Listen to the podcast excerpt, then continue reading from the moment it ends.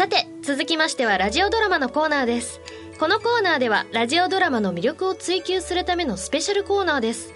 毎回旬の声優さんのコラボによるラジオドラマを披露しラジオドラマの魅力と新しい可能性に迫っていきます。今回の作品は朗読作品「サンタクロースっているんでしょうか?」です。今回の声優は渡辺晴美さんです。早速渡辺さんに作品紹介をしていただきましょう。はい、お願いします。渡辺晴美です。えーサンタクロースっているんでしょうか、えー世界で一番有名な社説です。聞いてください。お願いします。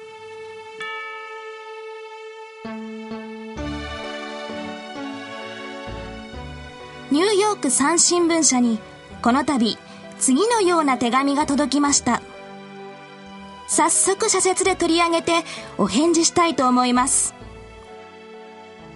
この手紙の差出人がこんなに大切な質問をするほど私たちを信頼してくださったことを記者一同大変嬉しく思っております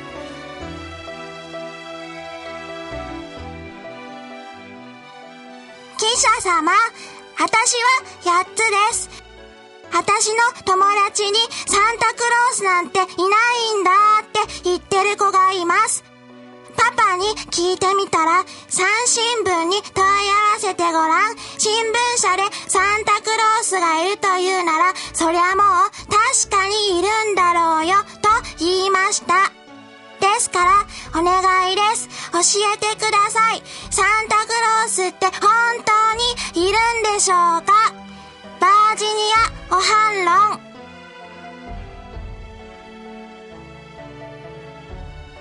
バージニアお答えします。サンタクロースなんていないんだというあなたのお友達は間違っています。きっとその子の心には今流行りの何でも疑ってかかる疑りや根性というものが染み込んでいるのでしょう。疑り屋は目に見えるものしか信じません。疑り屋は心の狭い人たちです。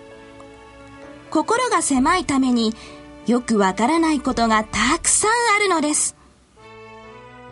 それなのに自分のわからないことはみんな嘘だと決めているのです。けれども人間が頭で考えられることなんて大人の場合でも子供の場合でももともと大層限られているものなんですよ。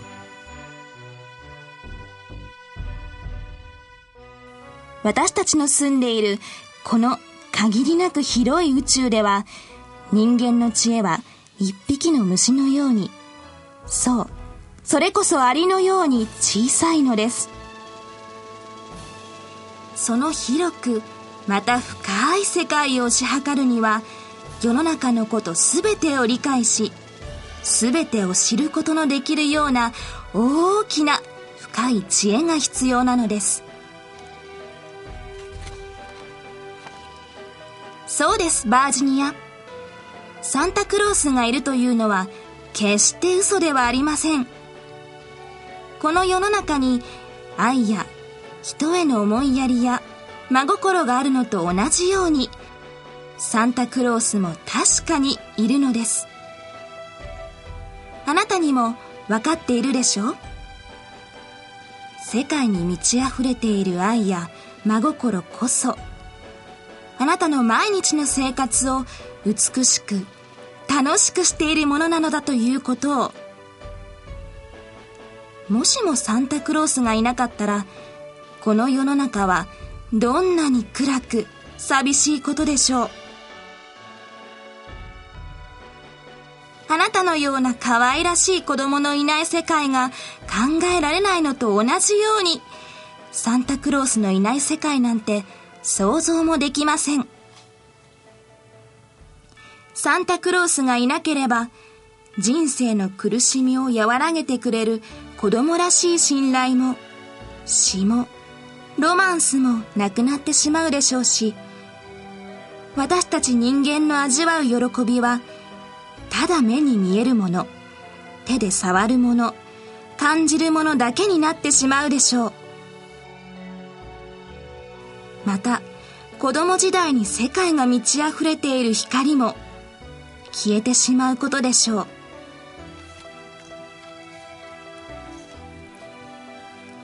サンタクロースがいないですって？サンタクロースが信じられないというのは、妖精が信じられないのと同じです。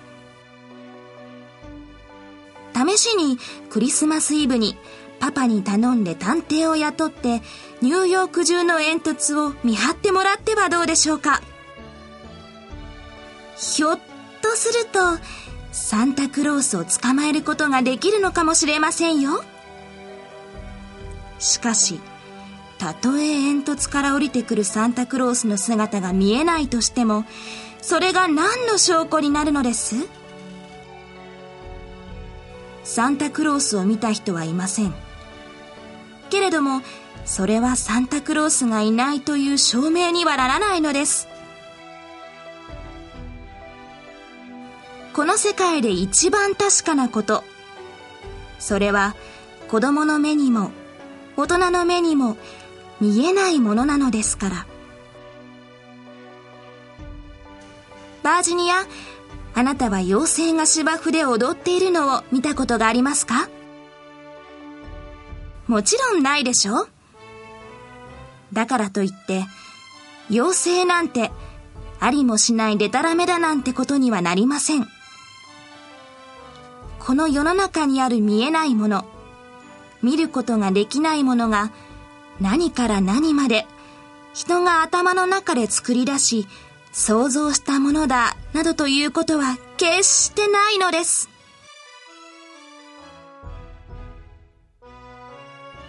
赤ちゃんのガラガラを分解して、どうして音が出るのか、中の仕組みを調べてみることはできます。けれども、目に見えない世界を覆い隠している幕は、どんな力の強い人にも、いいえ、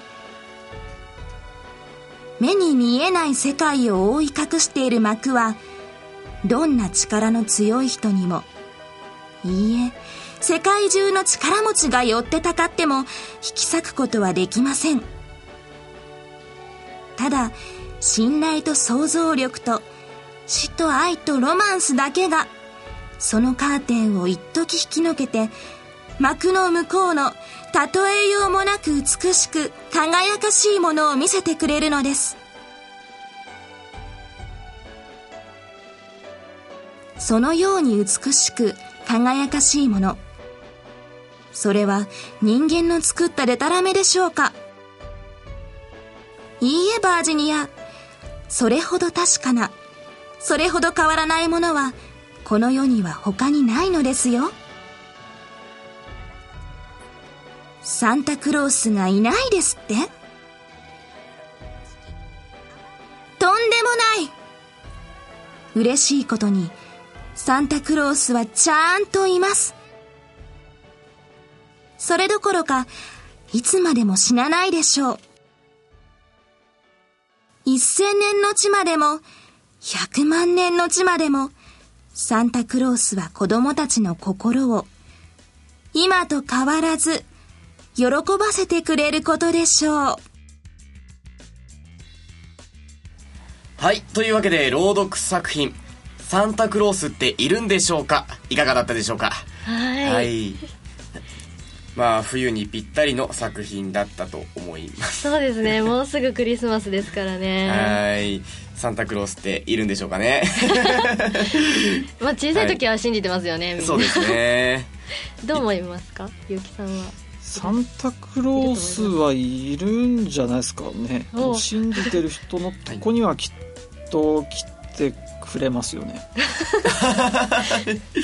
じゃあそうですね。私のとこ来てくれますかね。おそらく来てくれると思います。僕のところには来ないかもしれないです。ね怖いですね。今日から信じることにしましょう。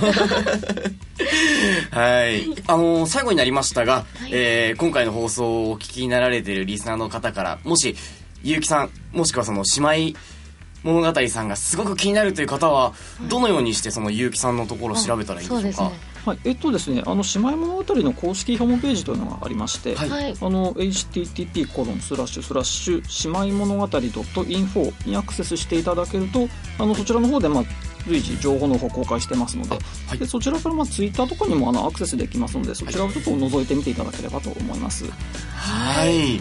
それでは本日もゲストでお越しいただきました、ゆうきさん、ありがとうございました。ありがとうございこちらました。ありがとうございましたここまでのお相手は、岸俊弘と、佐藤美穂ゆうきさんの3人でお送りいたしました次回も新しいゲストの方を迎えて放送いたします。